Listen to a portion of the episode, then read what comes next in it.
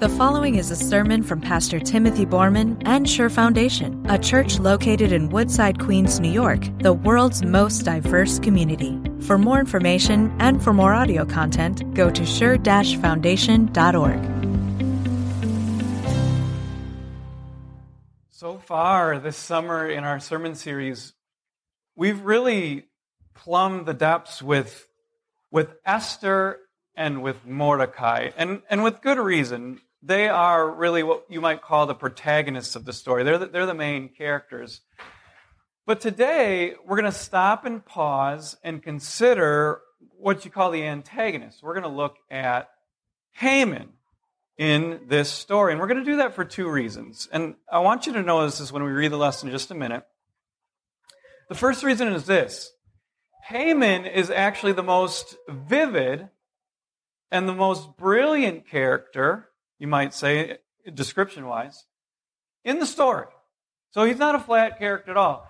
We get his emotions described. He, we're going to see that he, he gets extremely happy in this part of the story. He also gets extremely angry in, in like zero time at all. And we're going to look at that here this morning. In comparison to this, did you notice this? That Mordecai and Esther are very flat characters. We don't, we're not told that they feel fear or, or anger or happiness or anything like that. But we get that for Haman. For that's, so that's the reason, one of the reasons why we want to look at Haman.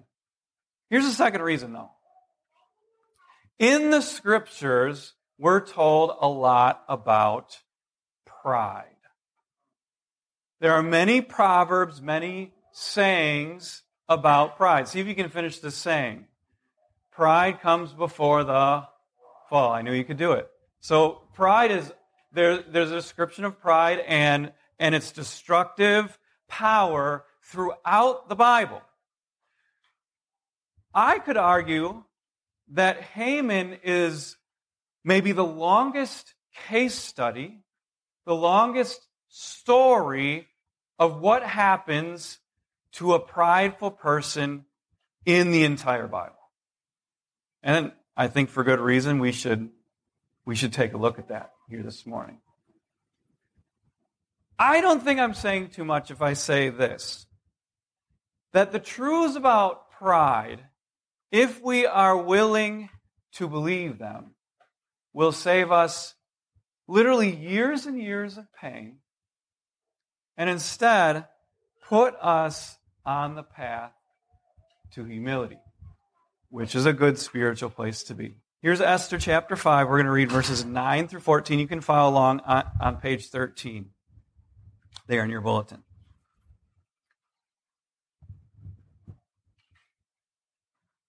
Haman went out that day happy and in high spirits. But when he saw Mordecai at the king's gate and observed that he neither rose nor showed fear in his presence, he was filled with rage against Mordecai. Nevertheless, Haman restrained himself and went home. Calling together his friends and Zeresh, wife, Haman boasted to them about his vast wealth, his many sons, and all the ways the king had honored him, and how he had elevated him above the other nobles and officials. And that's not all, Haman added. I'm the only person Queen Esther invited to accompany the king to the banquet she gave. And she has invited me along with the king tomorrow. But all this gives me no satisfaction as long as I see that Jew Mordecai sitting at the king's gate. His wife Zeresh and all his friends said to him, Have a pole set up, reaching to the height of 50 cubits, and ask the king in the morning to have Mordecai impaled on it. Then go with the king to the banquet and enjoy yourself. And look what happens to Mordecai. This suggestion delighted Haman. And he had the pole set up. So, word of the Lord.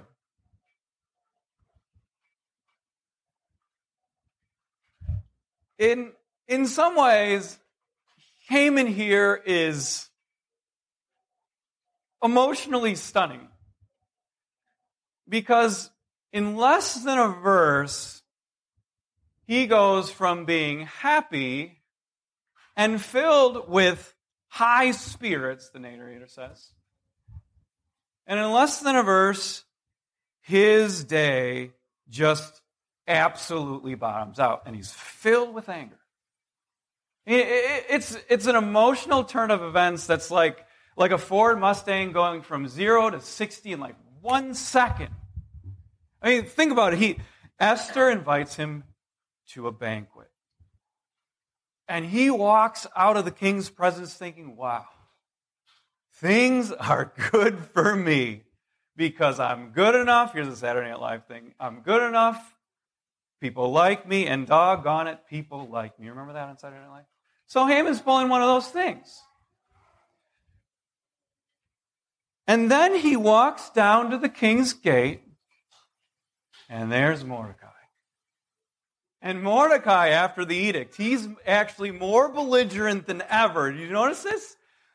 Now, not only will he not bow down and get on his knees to Haman, now he won't even stand up in his presence. And Haman just can't have this. He goes from cloud nine to being filled with anger in 1.2 seconds, it seems like. Why does this happen? How is it that one person can make Haman feel super good, and then one person can fill him with anger in no time at all? I got a. So this happened to me. I got a text about an email that I had sent three months before. And the text said, Your email still bothers me. I got to tell you this. I, I wrote that email. It wasn't even a big deal. I, I wrote the email in like five minutes flat. Literally. And then I sent it, and I never thought about it again. It didn't bother me. It wasn't something that was in my heart at all. And then I get this text three months later, and I said, "Oh, I'm so sorry. I didn't realize that this text was that my email was going to, you know, do this. I I just wrote it really quickly." And then I thought, how is it that one person can disturb another person's emotional life so much that one email can throw them off for month after month after month. Just one person. You know what it is? It's pride. We, we could spend a, a long time this morning defining pride as, as total self absorption. That's really what it is, caring only about yourself. But really, I want to I want to look with you at the effects of pride in the life of Haman and in our own lives. So I wanted to show you this. The first thing that we need to learn about pride is this pride turns us into emotional slaves. I want to say that again. Pride turns us into emotional slaves to others. Now think about that. Think about that for Haman. He was an emotional slave first to Esther because he couldn't derive any happiness until Esther had said, Come to my banquet. Then he became the emotional slave of who? Mordecai. Mordecai's not even standing up anymore. And so Mordecai ruins his day. He was an emotionally dependent man because of pride. Now think about this in your own life. And this is one person said it, said it like this that we are often moved emotionally, spiritually, by the praise of the praiseworthy. So this happens actually. This, this actually happens. So think about it like this. You're an employee and, and you're at this uh, company meeting and the CEO, the praise of the praiseworthy, says about you, now this employee is, is my star employee. She is doing amazing things at this company and she's, she's a star. Now, what would that do to your day? Boom, right? Wow, am I happy? Wow. Doing pretty good. Or maybe you're a student and, and you turn in your essay, right? And the teacher writes in the margin, I, in the 10 years that I've been teaching, this, this is like the best essay that I've ever, that I've ever read. And what happens? Wow. I'm pretty good. And you have a good day, right? But then, then something happens. And you look on Facebook, somebody makes this passive aggressive comment. They don't name your name, but you know, you know it's about you, right? You know it. And then what happens? You can't get it out of your heart. You're thinking about this. Sometimes weeks, sometimes months. Why? Because we can easily become emotionally dependent. We become emotional slaves of others because of our pride. Now, I want to be clear about this. This, this is easily avoided. you know how, how? We talked about this. The praise of the praiseworthy is what moves us, and we actually need this. Now, who is the most praiseworthy being? Well, God is. God says about you, You are my son. Through Jesus, you are my daughter. And he says, with you, I am well pleased. Not because we have earned or deserved it, but simply out of his great love and mercy. Now, shouldn't that set us free from riding the emotional roller coaster? From caring just a little bit less about what so and so said and caring a little bit more about the most praiseworthy person on the face of the earth thinks about you. But that's not usually what happens, is it? We don't take the time to pause and think, you know what my God thinks about me? Instead, we pull, often pull a Haman. Did you notice what he does next to try to make himself feel better? So he goes home, the story says, and he can't live with himself. Like there's no podcast, there's no TV to distract him. This thing, this thing is bothering him. And so you know what he does? He calls together his friends and his family, his wife. And what does he begin to do? he begins to boast. Now, Uh, sidebar for just a second. Sidebar for just a second. Because it's amazing. I amaze myself with this. The Word of God is so clear that God does not want us to boast in ourselves and our families, right? So clear. But then why is it that we always have to put on our bumper of our cars, my child, you know, was student of the month? Why do we do that? Why do we have to talk about how, you know, how great my job is and, and what my new title is and, and where I, know. just a sidebar. Maybe it has something to do with pride. But here's Haman, right? Here's Haman, and he begins to boast, and he says, Hey, I moved up from number five on the Forbes billionaire list to number three last year. I passed up Mark Zuckerberg. He's a very wealthy man.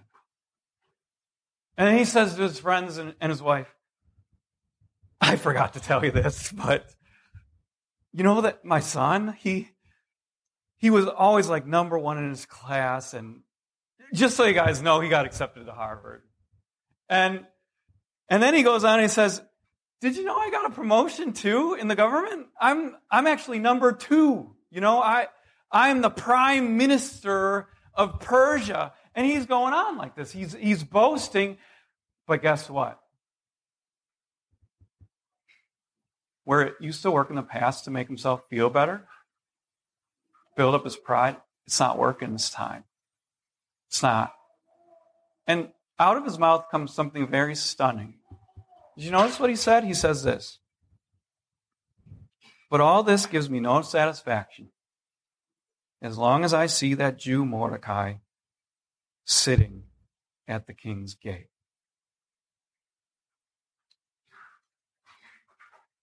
He could not stand the thought of one person not bowing to him. He could not stand the criticism of one person.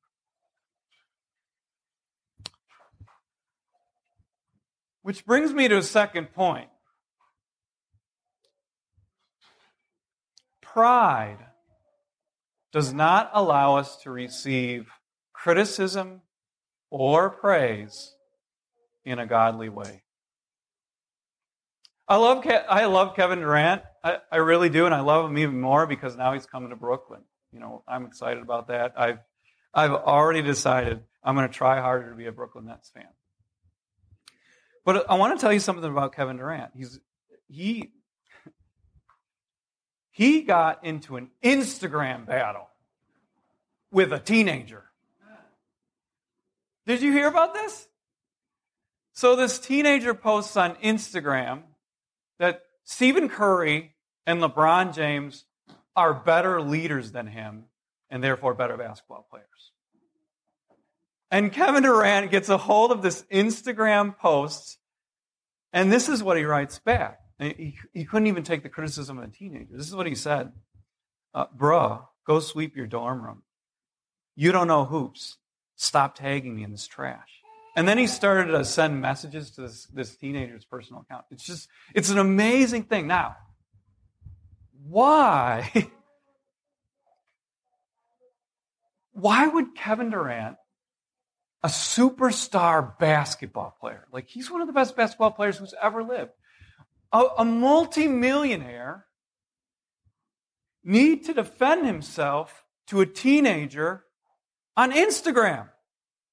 It doesn't take a rocket scientist to figure it out. Pride. He couldn't take the criticism of one person, a teenager. We've already seen that pride makes us an emotional slaves, and now I want you to see that, that, that pride makes us unable to receive criticism. Now, that, that may not seem like a big deal, but I want you to understand that it really is. If you cannot receive criticism in your life, you also cannot grow. And you cannot learn. And you cannot avoid failures and mistakes. Can you? I mean, I, I once knew the guy. I, you, like, you're just, you're actually doomed to repeat the same old mistakes that, that you've always made. And when failures in your past, you're always going to be able to say this about it. It was their fault. It was his fault. It was the situation. It was the culture of the place. And just, you're always going to be, it wasn't my fault. See? And you kind of sort of do it yourself. I, once knew this guy who, who actually, it, it was amazing to me because he's so good at getting hired. Like, amazing at getting hired. Every, it was like every six months, he would either A, quit his job or be fired, and then he'd find a new job. And he'd, he'd just go rapid fire right, right through these jobs. And he never figured out, like, hmm, what's, what's really going on here? See, pride does not allow us to receive criticism, and therefore pride does not allow us to grow. Which brings Haman, and, and this is where we're going to end here today. Haman's gets to the end of this section, and where is he standing? He's staring at a pole. He thinks it's for Mordecai. That's what he thinks. But we know better because what does the Bible say? Pride comes before the fall. And I don't want that for you. So I want to stand at that pole with you for a minute and, and help you understand, first of all, this. If you let it, pride will destroy you. It will leave you as a divorced person. You will push away all your friends in your life. You'll lose your job. And eventually your kids will hate you. That's what happens to a self absorbed person. Someone who's not willing to grow or, re- or receive criticism. This is what happens. Even worse, it will leave you far from God. Can we, can we admit that? Because a prideful person doesn't need God. It will leave you very far from God, and ultimately, it will make you what? It will make you a very hateful person. Haman became very hateful, didn't he? The people that criticized him, he couldn't have it, so they had, he had to die. He ghosted them. He wanted to ghost them. So I want you to stand at that pole and contemplate that for a second, but I want you to stand at that pole for one other reason, and it's this. Did you know this, that poles, these poles that they set up in Persia were actually forerunners to the Roman cross? So when I think about this part, I think about also our Savior Jesus and his cross. The cross, what does the cross have to do with pride? Two, two things. First of all, when we see the cross of Jesus, that is one of the most humbling things in the world because God is saying to us through the cross, Your sins were that bad that they merited the death of the Son of God.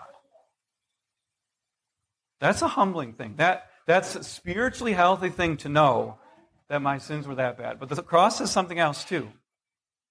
The cross says this that God loves you that much. That he, the, the price that he set over you was the blood of his own son. Now that means that you have infinite value. That is incredibly validating. So it's no wonder that the Apostle Paul said, I'm not going to boast in anything about the cross of Christ. Why? Because the cross of Christ says about me, my God thinks that I'm awesome even though I've done nothing good. Right? So I'm going to leave it at this. You belong to Jesus. And there's really three lessons today. First one is this just get off the emotional roller coaster. Get off of being emotionally dependent on others, for, on others for your happiness. And hear the voice of the Father saying, You are my son, you are my daughter. That's the first thing. The second thing is this receive praise and criticism by testing it with the heart of God. Be able to hear it and learn from it, but don't let it ruin your day. And then the third thing is this stand at the foot of the cross because that's the spiritually healthy place to be. It's humbling and at the same time absolutely validating. My God loves me. Amen.